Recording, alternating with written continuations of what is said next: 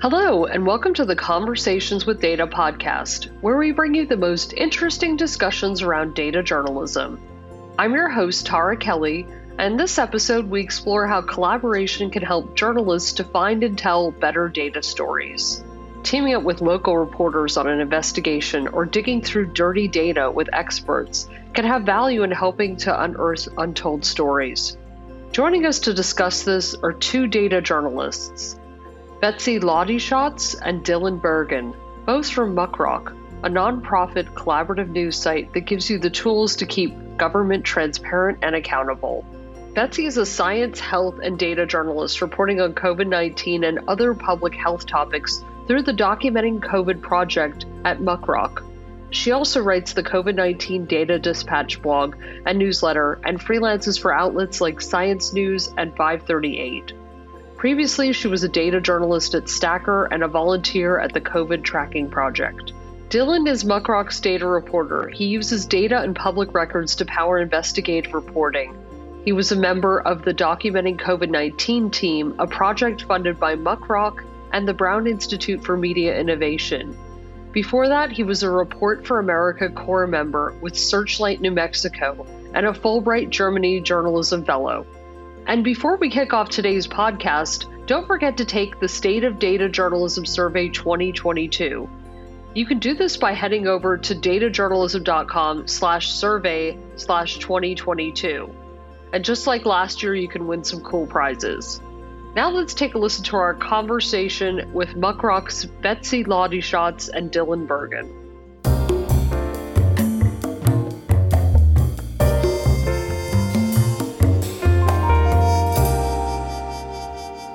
Betsy and Dillon, I think it would be helpful to sort of start with telling us more about Muckrock. Like, what does your organization do? What regions does it cover? And why is this an important resource? Yeah, so Tara, like you said, we often say that Muckrock is a nonprofit collaborative news site that helps give you the tools to hold the government accountable. Um, we say you to be clear that the different tools we make aren't just for journalists, but they're just as much for citizens, researchers, um, or activists, really anyone. Um, so, probably first and foremost, we're FOIA, ner- FOIA nerds. Um, the rest of what we do largely stems from that. Um, so, the Muckrock, Muckrock website helps people file requests. Document Cloud helps people then analyze uh, and share government documents they get from those requests and more recently, the editorial team that Betsy and I are on, um, it helps newsrooms use public documents and data in their reporting. As for regions, we don't really have a specific region in the United States. Um, most of our work, especially on the editorial team, uh, is in the United States. Um, our reporting here is focused um, in the US, but we really want to work with journalists across the country. Um, so Betsy and I have both collaborated with um, different reporters and newsrooms uh, from Utah to Missouri to Michigan um, to Mississippi and Louisiana. So you're mainly US focused for FOIA requests. That's correct, right? Yes. Um, so the Muckrock filing platform itself um, is mostly US focused. Um, the document cloud tool that we have that helps journalists then analyze documents, um, that's been used by journalists across the world um, in high profile stories like WikiLeaks, uh, the Panama Papers, and, and the Snowden documents. Um, so, Document Cloud is where all types of different documents can live. Um, the Muckrock filing platform that we have on our website uh, really helps um, anyone in the United States file with their local agencies. I can also add that I think Muck, a lot of the value that Muckrock provides is kind of showing people what can be done with FOIA or with documents and this kind of you know document data-based reporting. Um, we often will publish uh, what we call reporting recipes, sort of showing the behind the scenes of projects that we're doing, or you know explainers that talk about like here's how you can use a certain type of document or here's how you can think about requesting a certain type of information. And I think that can really be useful anywhere. I know just speaking for myself, I did not know a lot about FOIA or document based reporting before I started at Muckrock um, last fall. And I've learned so much over the last year, just sort of being involved in that ecosystem. Um, so I think even just like poking around the website and looking at those different explainer articles, I think can offer a lot to people based anywhere. Thanks for that overview. Um, I'm curious though, how does Muckrock collaborate with partners like news partners and also the public? Um, maybe you could share some topics that you guys have collaborated or, or worked with different organizations on. Yeah, so I'll start by saying that we're kind of still learning this. I think, you know, as Dillon mentioned, the editorial side of Muckrock is relatively new and kind of came out of the Documenting COVID project, um, which we were both part of sort of as as it joined Muckrock. Um, and you know, we're, we're we're we're still working on like what are the best processes for starting collaborations and, and making sure that editorial expectations are clear and stuff like that. Um, but but generally i would say stories that we work on can come from interesting record sets or data sets that we find really valuable and then we will typically approach local partners that seem like a good fit for a particular region or for a particular topic um, so one big example of course is the uncounted project about excess deaths that i think we'll talk about more later um, but another, you know, long collaboration that I've worked on has been looking at the pandemic response in the state of Missouri um, with the Missouri Independent, which is a nonprofit newsroom that covers kind of statewide politics and policy there in Missouri. Um, we we've had a lot of success with getting really interesting and extensive documents from the Missouri Health Department and from other agencies in that state. And so a lot of our stories with Missouri Independent have come out of those document sets. Um, like, for example, one story that I worked on uh, last fall focused on um, Springfield, which is what the city, one of the major cities in Missouri, and an area that um, had a really hard time during the early Delta surge in the in, in summer of 2021. Um, and we, through records that we got from the local health department in that in that part of the state, um, we were able to really kind of show how the the state health department and other agencies were not acting quickly enough to respond to the delta variant that at the time was the most contagious variant we had seen yet in the pandemic um, like for example not responding to warnings from wastewater surveillance not responding quickly to you know information from from testing um, and and failing to build up a new uh, hospital site that would have helped the area respond. Um, and you know that that really came out of like the the documents and talking to experts in that area and that kind of thing. Um, it's funny i've never actually been to missouri but i have written like i don't even know four or five different missouri stories with missouri independent so i feel like i know that area very well now um, and then we've also done collaborations in other parts of the country like i know dillon has very been very involved with a project we're doing in Chicago looking at air quality data from a new uh, network of air quality sensors that has been set up in the city. Um, and so that's been, you know, a partnership with different local news outlets in Chicago. Um, and then we've also worked with kind of other nonprofit newsrooms. Like I worked with Idaho Capital Sun, which is a statewide outlet in Idaho. And I've worked with the Salt Lake Tribune, which is a nonprofit focused in Salt Lake City in Utah. Um, and these pieces really do tend to come from data sets or from specific topics that we think can be kind of better uncovered or explained through data or through records. Brilliant. Um, thanks for that overview. And um, I'm just curious, maybe we could talk a little bit more about the Uncounted project. Um, you both wrote an article for datajournalism.com explaining this, but I just wonder if you could give an overview um, to everyone joining us of, of how that project came about and what it was about and what it uncovered because it's quite powerful, isn't it?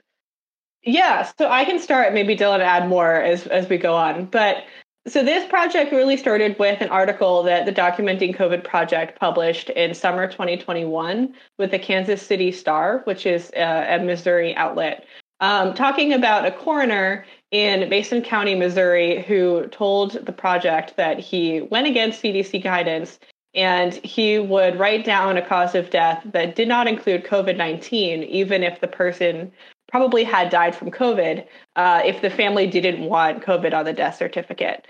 Um, and, you know, this was a story that really is indicative of larger issues in the death system in the United States.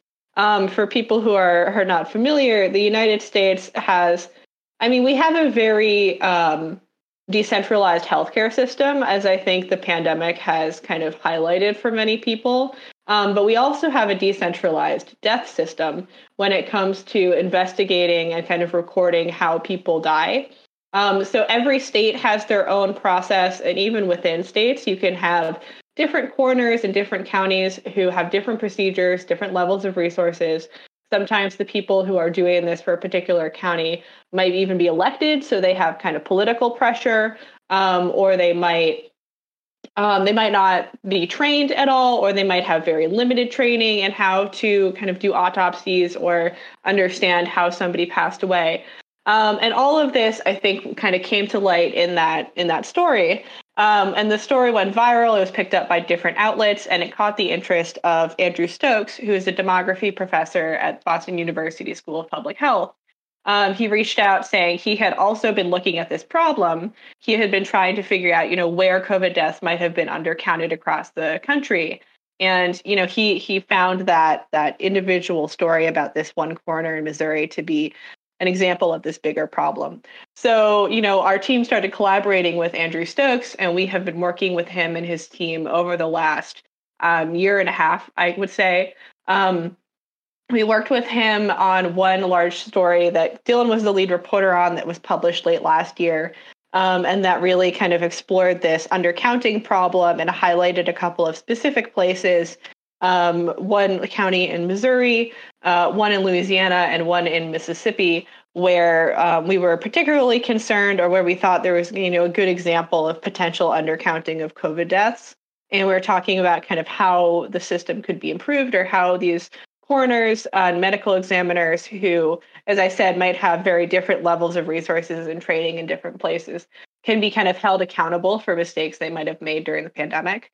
Um, and then this past year, I've been working on a follow up story that looks more at demographic patterns with excess deaths.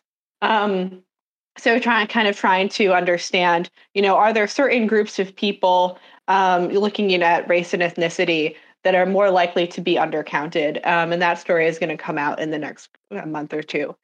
Um, so just uh, just to clarify, in case folks are not familiar with the terminology, so excess deaths is a metric that demography researchers use to kind of examine the true toll of a public health event. So the process for calculating this is that you have kind of an expected number of deaths that you would you would expect to see in a given place in a given time frame based on previous patterns, previous mortality patterns, and then you compare that ex- expected estimate to the deaths that actually occur. Um, and COVID often has, you know, contributed to a huge number of excess deaths. Like I live in New York City where we had a horrible first wave.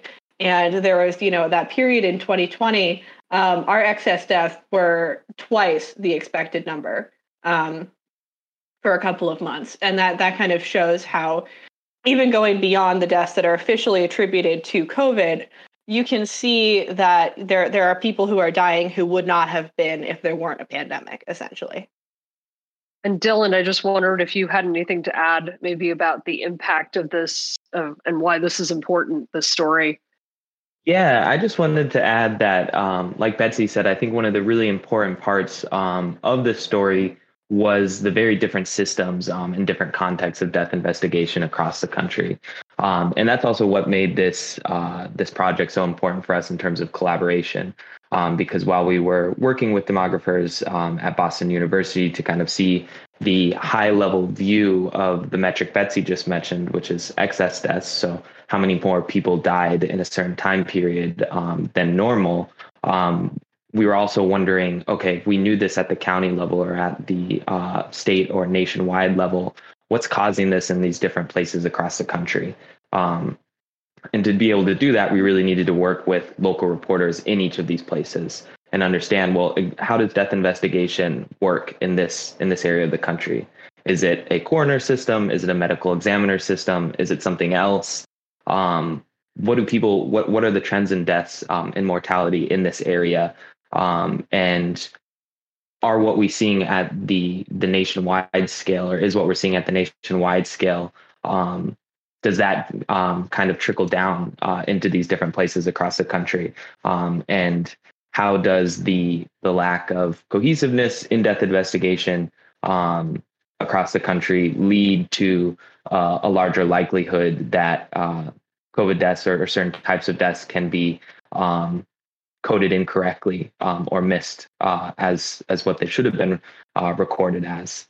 Um, so I think one of the really Im- important parts of this story was telling both that really big story uh, about how um, we're likely missing a large amount of uh, deaths in our uh, COVID toll, our COVID death toll um, that we're looking at or that we're hearing about constantly. Um, but also, how is that happening, or, or why why is that happening across the country? Um, and to do that, we needed to work with both the you know the experts that could help with the larger level or higher level modeling, but also with the reporters on the ground who know their community well um, and can help speak with the coroners, speak with um, local health officials, and figure out what um, what this really means for that community. I just wonder if either of you could speak to the benefits and challenges we're working with experts on this COVID 19 investigation. For instance, you referenced that demographer from the University of Boston. What was that like, and what did you learn, and how did you kind of cover the gaps with both of your investigative skills? One of the really important um, parts of working with um, uh, the the the team at Boston University was being able to see the far and the near and, and see the full scope of an issue, while also be being able to see clearly in detail how that issue pans out um, across the country. Um, and I think it's important for reporters, especially data reporters, early on in investigations to identify experts that they know that they can come back to and kind of um, have a continual relationship with, um, in which you can gut check things, um, throw ideas out, and um, just kind of process what you're finding in the data as as you're looking at it and what reporters are telling you on the ground. Um, so one of the benefits of having the, this team at Boston, who um, was working with us in a more official type of collaboration, was that um, we had weekly meetings set up, uh, and even between those weekly meetings, we were often in conversation over email or um, even on Slack, um, going back and forth and uh, really being able to process things together um, as as we were as we were analyzing the data. And I think that's just such a huge help um, because one of the challenges of collaboration over longer periods of time can be that that keeping momentum um, type of factor and, and communicating effectively. Um, you know, everyone works at different paces, um, and, and, usually, depending on what someone is working on on a project, they need different different levels of communication or the frequency of communication may be slightly different for them um, in order to get their work done i think the kind of the different parts of the collaboration can really bring different skill sets and different kinds of resources which are so helpful um, like i often you know will ask andrew stokes questions and even when it's a question that's not directly related to his data or his analysis, he might say, like, oh, I know of a paper that can kind of tell you more about that. Or I know of this other expert you should talk to. Um, and having kind of his wealth of, ex- of expertise on demography research and on mortality research specifically is just so helpful. And then on the other side of the spectrum, you know, working with local reporters can be so valuable because they really have the knowledge of their communities and the you know the, the patterns the major events that have happened. Like in this current story that i've been working on one of the places that we focus on is portland oregon. Um, and i remember in one of our first meetings with a, a local reporter who we collaborated with at a, at a paper in portland um, she was saying, oh, well, you know, in addition to COVID, we have to think about this heat wave that happened in Portland last summer um, in in 2021. Um, and I I had not even thought like I saw that news story when it happened, but I wouldn't have thought that that should be sort of worth mentioning in the story potentially or worth looking into in the CDC uh, mortality data that we use. Um, and I think that's just kind of an example of um, you know, having having somebody who brings a, up an event or brings up kind of an angle that you hadn't thought about because you're not literally living in that place. Um, and then, of course, you know, it, it, can be challenging to keep momentum. As Dillon said, I think it often feels like collaboration stories can take twice as long as they would if I, you know, I, as somebody who is part time at Muckrock and part time freelance, I'm often thinking like, oh man, if I were just doing this by myself as a freelancer, it'd be so much quicker. But it also like lose so much nuance and so much complexity that it has when you are kind of doing something collaboratively. So that really is kind of the trade off. I think I'm also very cognizant as somebody who has been reporting on COVID for almost three years now, and as somebody who collaborates with a lot of other COVID reporters, you know, I think we have to kind of be aware of the emotional toll of this kind of reporting and the, you know, the challenges that it can take at various points. Like, um, I've I've been working with reporters who have to kind of take a step back from the investigative project because they have to go and literally do daily COVID coverage during a surge in their community. And you have to, you know, that can be frustrating because you want to keep the project going, but um, kind of understanding that people have different responsibilities that they're balancing and your project can't be like top priority all the time. I think that having that kind of perspective is helpful. I think one of the, the most fun parts for me is that doing collaborative work, especially with other newsrooms or other other reporters, means you have a team that kind of keeps expanding. Um, and it is really refreshing and exciting to be working with new reporters and to all of a sudden have someone new on your team. And I think there are so many times where I've been working with a reporter um, and going back and forth, and they have a conversation with an expert, and I'm I'm looking at their notes um, from the interview, and I'm like, wow, that was such a good question to ask. I would not have thought about that. Um, or they're we're working together on a draft, and you know I end my day um, and put my part of the draft in, and then I come back tomorrow morning and I see you know what they had changed or what they suggested, and I'm like, oh my gosh, that's that's exactly what I needed, or that's exactly what this needed at this point. Um, so I think you know one of the the big benefits um, of doing collaboration long term is also just the excitement and fun of of getting to work with someone um, who is constantly adding to the project in a new and different way. We just have a question in the general chat uh, from Andrea.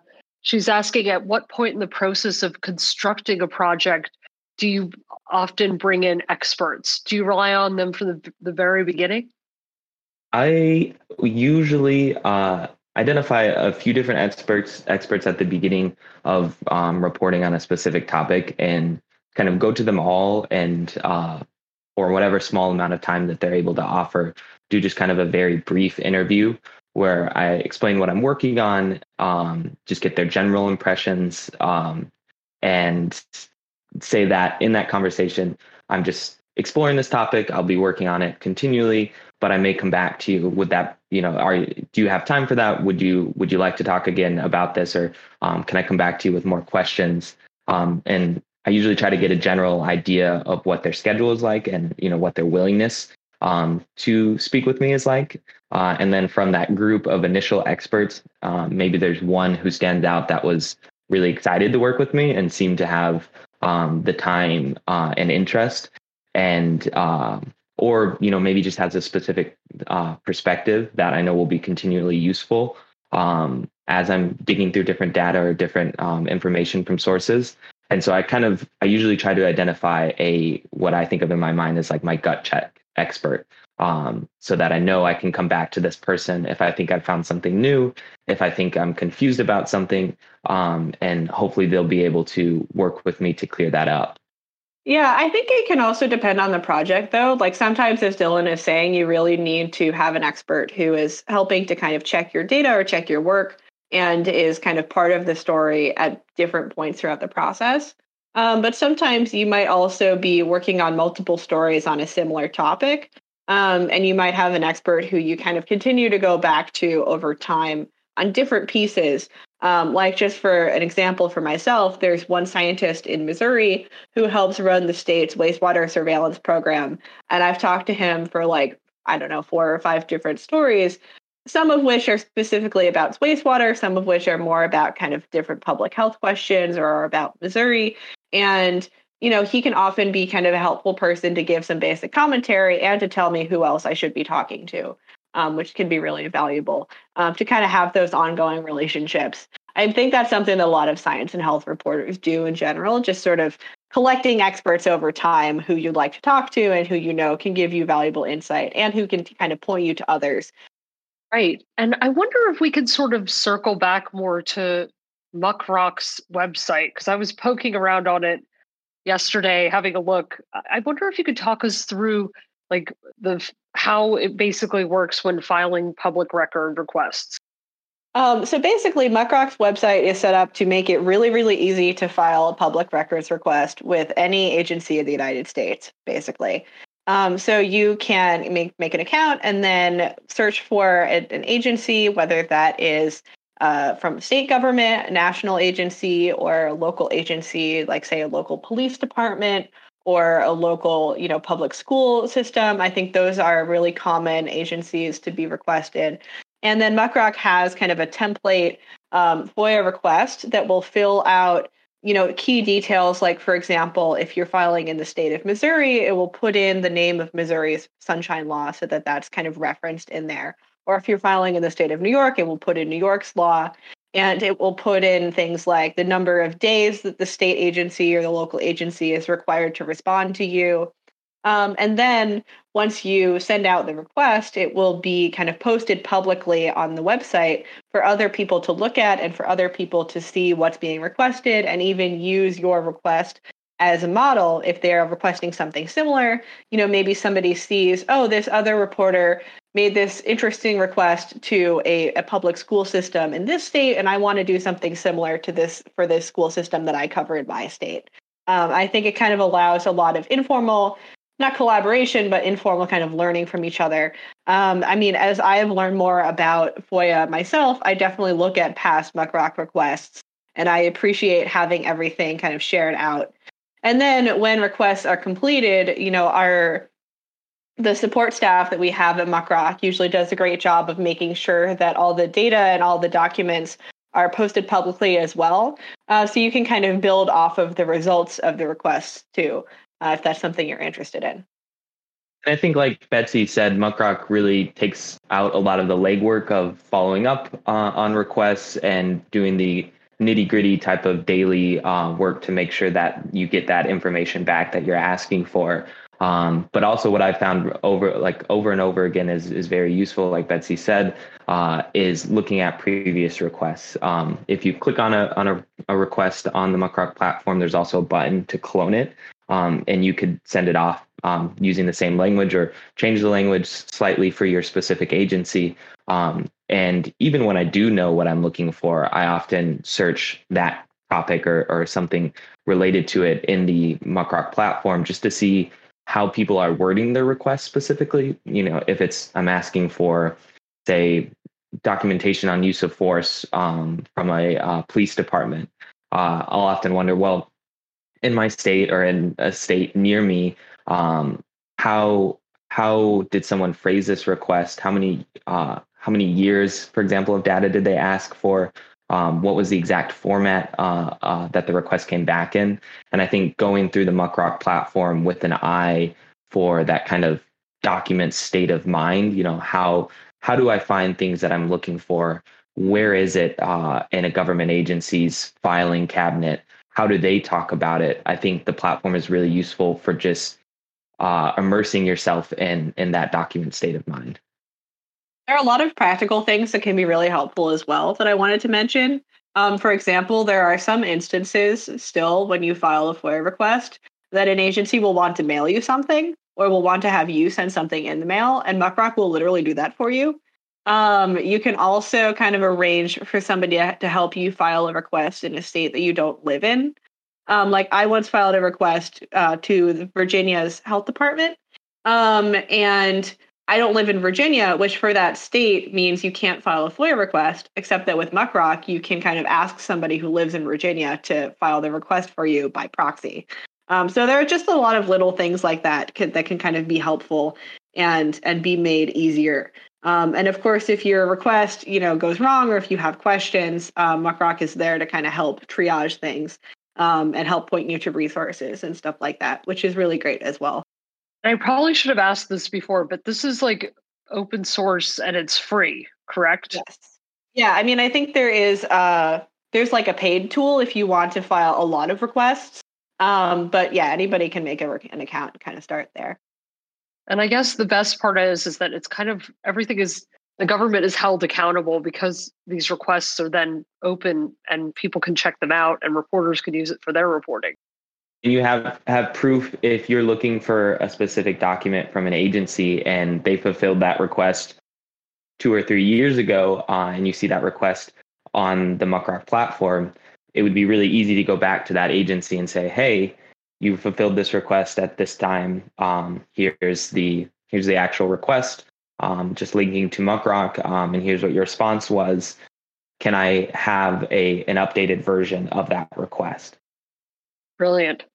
Um, Dillon, I was poking around on your website yesterday, preparing for this talk, just looking at your bio, and I noticed that one of the guiding principles on your your website said you look at who the data serves and who benefits from it in your reporting.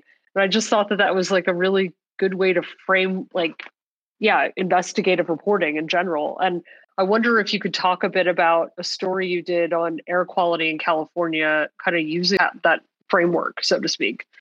In in many instances, I think investigative reporting is exactly that, Tara. I think it's um, about the information that some people, um, usually people in positions of authority or power, uh, want to remain undisclosed. Uh, so, as a reporter, I often ask myself, who would it serve to have this information? Or who should know about this data that doesn't, or should know about this information that doesn't? Um, and I think even better than the California wildfire story, just in this on the specific topic, um, is a story that I worked on um, about evictions during the CARES Act. Um, this was in New Mexico, um, and that's when this this way of of thinking or approaching investigative data reporting really became clear to me. Um, for that investigation, um, we were scraping web pages of eviction case dockets on New Mexico's electric electronic court record systems website. Um, because all of these dockets were there and all this information about um, these court cases were there, um, but not in any aggregate way.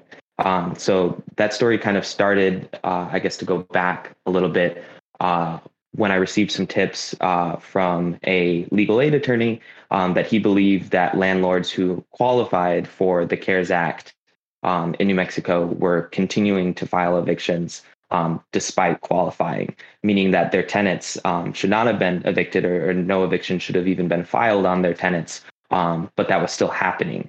Um, but I quickly realized that the information to answer this question or to kind of see the bigger picture on this question wasn't even out there. Um, so if I was wondering what landlords in New Mexico or in Albuquerque are really filing evictions, um, and how do I know where that's happening, and how do I know if they qualify for the CARES Act um, that information wasn't there in an aggregate way. Um, if you looked up the public case dockets, you could one by one click on each of these web pages um, if you knew a specific landlord um, or specific uh, property uh, and look at it that way. But there was no way to see quickly uh, where this was happening. Um, so what we ended up doing was was uh, scraping all these web pages uh, and then aggregating the data and analyzing the data ourselves to see where and if this was actually happening on a larger scale. Um, if this went beyond just what the uh, the legal aid attorney uh, had told us about the few clients that he had, um, and I think that's really important uh, because it comes back to this idea of who who has the data, um, who does it serve, and who benefits from it. Landlords, um, they can purchase commercial databases of information to check their tenant's history. Uh, that's really easily available, um, even though this data is, is often bogus and can link evictions to the wrong people. Um, so they have the data. Uh, landlords have data, lots of data on tenants. Um, but if you're a tenant and you're wondering, do I qualify for the CARES Act? Um, or has my landlord evicted me in um, violation of the CARES Act? Uh, or other information on your landlord. It's just it's not there. Um, so tenants don't have that type of data on their landlords, whether it's the history of that landlord's evictions, code violations, three run one reports, um, you know, about heat that's not working or pipes that weren't fixed. Uh, and so this became uh, an example to me of where there's kind of a dynamic of one person who has a lot of information or a lot of data, but it serves a completely different pr- purpose in their hands. And then a group of people that don't have that information and not having that information um, is is uh, harmful to them or something that they they would benefit from having um, the same information that this other group has. Um, so I think that's where that that line on my website really comes from, And before I end that that thought, I just wanted to say that while we were working on that project, um, I was actually uh, using or coming continually coming back to um, Winny de Jong's uh, Python for data journalists or Python for journalists course, and specifically her section on web scraping with Python on the data journalism website. So that was really the first um, tutorial that I did on the data journalism website, and it was a, a huge help to me. Great. So glad to hear it. uh, thanks for giving an overview, Dillon, on on like you know that guiding principle for investigative and data journalists. Um, Betsy, I saw earlier um, on the Muckrock website that you were um, you wrote a call out piece about covering long COVID. Do you want to tell us a little bit about that and that investigation that you're working on? And if does that tie that that's nothing to do with the uncounted project, right? That's separate. Yeah, I mean, it's a separate project, although I think it definitely kind of follows from a lot of the same practices and principles. Um, like similar to what Dillon was talking about, I have really appreciated working at Muckrock as an opportunity to kind of do deeper dives into topics and to do more accountability reporting that kind of uses data as a tool to see you know who is being represented and who is not in in particular data sets or in particular like research. Um, and with regards to long covid i, I mean i think I, most people will probably know this but you know covid is not just an acute illness. You can have symptoms that last for months or even years uh, that come after coronavirus infection. And it's still the the disease is still not very well defined. It's still kind of scientists are still kind of trying to better understand it but we do know that it impacts millions of people in the united states and potentially many more globally.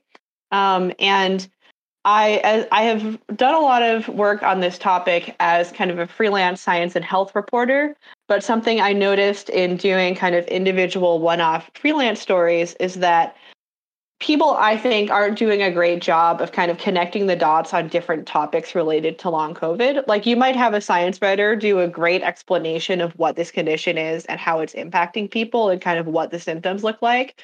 You know you might have a great health reporter do a piece about medical research um, you might have somebody kind of explain the data that we have so far on the condition or you might have kind of a, a reporter do a piece about how having long COVID can impact people's finances. For example, people have, might lose their jobs if they're having long term symptoms that make it difficult to work.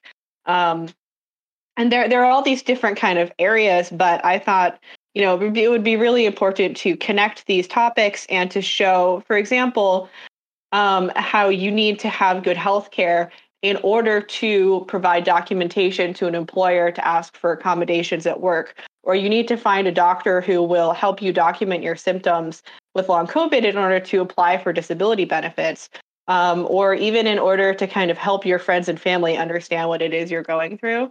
Um, and kind of showing how these different, it's not just about healthcare, it's about how healthcare connects with all of these other aspects of, of a patient's life. Um, and I think it's also important to kind of take an accountability lens for this this topic. I think science and health reporters can be great at explaining research and kind of giving perspectives from patients, um, but they're not always connecting it to the people in power who can actually make a difference on these issues. Um, and that's what I would really like to do with this project. Um, so the the post that you mentioned included a Airtable form for people with long COVID and for others in the long COVID community, whether that be researchers or caretakers or anybody else, you know, people who have related conditions, um, to kind of fill out and share their experiences and share story tips. And we've really gotten a lot of responses from that form so far that I'm excited to kind of be going through and be using as inspiration for different reporting. Um, and to really be taking that lens of like, what could specific government agencies be doing better here? What could Biden have done to better address this crisis? Um, what could specific departments and specific date, states have done to better address this? Um, and are there places that are doing a good job that could kind of be highlighted as examples for the rest of the country or for the rest of the world? Um, so I think that's kind of what I'm looking for with this project. Brilliant. Um, one of the things people often ask, because on the podcast or whatever we do this is sort of what are your tools and coding languages what do you what do you know i, I know dillon mentioned uh, python but i wonder um, if if there's other languages that you your your go-to sources and go-to tools that you use to find and tell stories. Yeah, I uh, started coding by learning Python, uh, I think, which was helpful later on. Uh, but the language or the programming language that I kind of think in and work most often in now is R. Um, I think just in terms of the tidyverse, uh, which is a set of packages in R, um, and all the other types of uh, of really useful data analysis specific packages uh, in R. Um, I think it's just it's such a great resource, and the community is really great.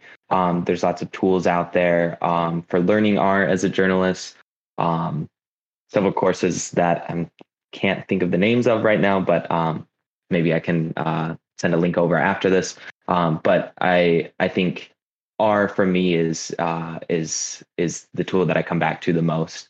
Um, and again, because of the those tidyverse packages, I think it makes it really easy to do the types of things, um, the very basic math and just kind of slicing and dicing, um, pivoting, um, just aggregating data that journalists want to do very quickly. Uh, I think the uh, the tidyverse packages are just they're the there's they're organized in a way um, that makes it really easy for journalists to do that um, quickly uh, and to have it very well documented exactly what they did to the data and, and how.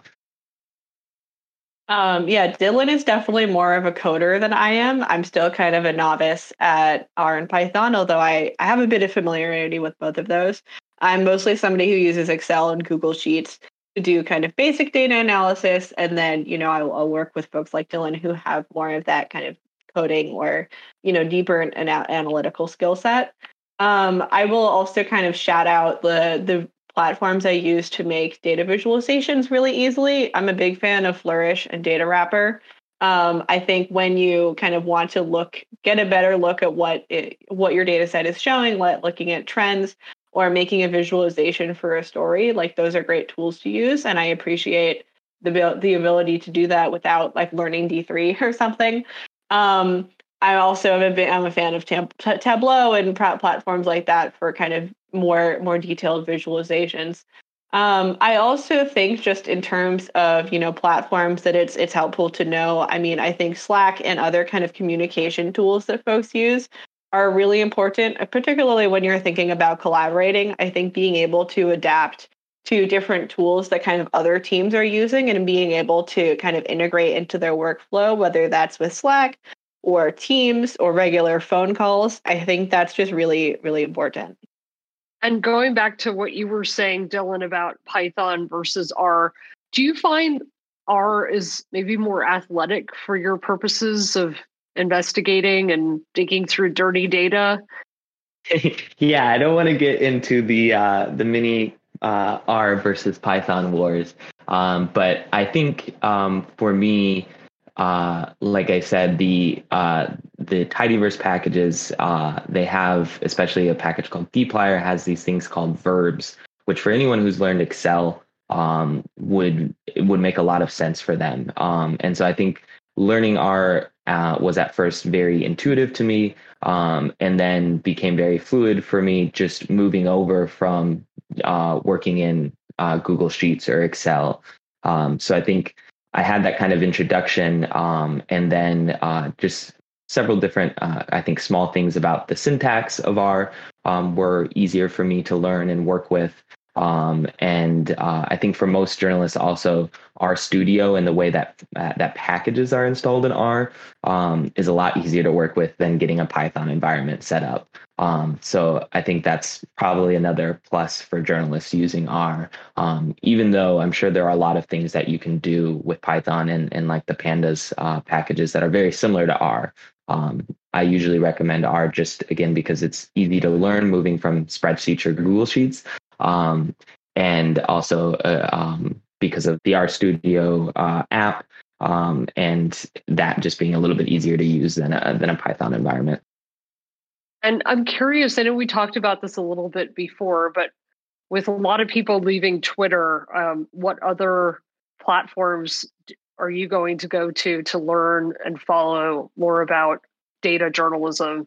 Because I know uh, for a long time the DDJ hashtag was like really popular on Twitter. A lot of people are moving to Mastodon, and I'm just curious if if there's any um, platforms that are jumping out at you that would work really well for apart from discord of course which isn't normally where people go for data journalism but we have a channel here. Yeah i mean i think mastodon is sort of is good from my experience there so far. I made an account a couple of weeks ago when everybody started really freaking out about twitter potentially collapsing um so it's it's betsy Jets at journa.host i think is the the handle if folks are curious um, but so far, what I'm finding is that with Mastodon, you're maybe not like it's harder for things to go viral there, kind of by design, since everything is you know in different servers, and I think people generally aren't following as many people, and that kind of like the audience is a bit smaller and more um, intentional. But at the same time, you know, you, when I'm posting, say, a COVID story that I've written, I'm not as concerned about like trolls jumping on it. I think people are more there to kind of have genuine conversations which I could see being helpful for data journalism. Um, I'm also a big fan of Slack, which is kind of similar to Discord in its capacity for, you know, hosting servers and and having kind of people, you know, com- talking in in a somewhat organized way. Um, there's a Slack called News Nerdery, which I think a lot of data journalists who are based in the U.S. are part of. And you know, I think it's kind of similar to the data journalism Discord. It's a place for people to kind of ask questions and share resources. Um, I've also been on the NICAR listserv for a long time, and I always find that to be a helpful space. Um, that's a listserv run by uh, investigative reporters and editors, specifically for data journalists. Um, so I, I, think the data journalism community will be okay if Twitter dies. Um, we might have fewer trolls to deal with, honestly. And Dillon, any thoughts? I think Betsy really covered all the bases there. Um, I would also say um, I'm just really I, I, subscribe to a lot of different newsletters. Um, I think from you know ones like Jeremy Singer Vine's Data is Plural to Betsy's uh, COVID Data Dispatch um, to ones like Warning Graphic Content. Um, I think there's a lot of really great uh, newsletters out there. Um, so I think uh, one thing that I've done actually is I've taken all my newsletters and moved them over to um, a news feed um, using Newsblur. I think I would. That's the only thing I would add to all the other resources that Betsy mentioned. And speaking of resources and, and learning, I think events are definitely a really good way to learn and, and maybe that's opened up since the pandemic because a lot of them were online and now they're hybrid so I'm wondering what events are you guys planning on going to uh, this year? If, if, are you going to NICAR or any other data or data visualization type events or investigative journalism type events? Yeah, I think Muckrock has actually proposed uh, sessions for the upcoming NICAR conference. So if any of those pan out, I think we'll be there. Um, might be there anyway. I went to NICAR in person for the first time um, this past spring and found it really valuable. Uh, I went to a couple of coding boot camps and that kind of thing. Um, so that I'm looking forward to that. Um, I also, as a science and health journalist, I'm pretty active in Science Writers and the Association of Health Journalists, um, which are kind of other professional orgs in the US that are less data focused, but kind of still have some data people or have like science and health journalists who are excited to learn about data and investigative reporting. Um, so I, I appreciate being parts of those communities as well. I actually have not been to NICAR in person yet. Um, I've only been to NICAR online, so I am planning on going to NICAR this year and really, really looking forward to it. Um, well, I think that's it for today. That's all we've got time for. So thank you again for coming on today, uh, Dillon and Betsy. It's been an absolute pleasure. And thanks everyone for joining us today and asking your questions. Thank you for having us. Yeah, thank you so much for having us. A big thanks to all of our listeners for tuning in today. Want to hear more interesting discussions on data journalism? You can subscribe to our podcast on SoundCloud, Spotify, Google, and Apple Podcasts. You can also get the podcast straight to your inbox by subscribing to our newsletter at datajournalism.com/subscribe. Before you go, we want to remind you to take the State of Data Journalism Survey 2022. You can do so by heading over to datajournalism.com slash survey slash 2022. And just like last year, you could win some cool prizes. Conversations with Data podcast is an initiative by datajournalism.com powered by the European Journalism Center and supported by Google News Initiative. I've been your host, Tara Kelly, and that's all for now. See you next time.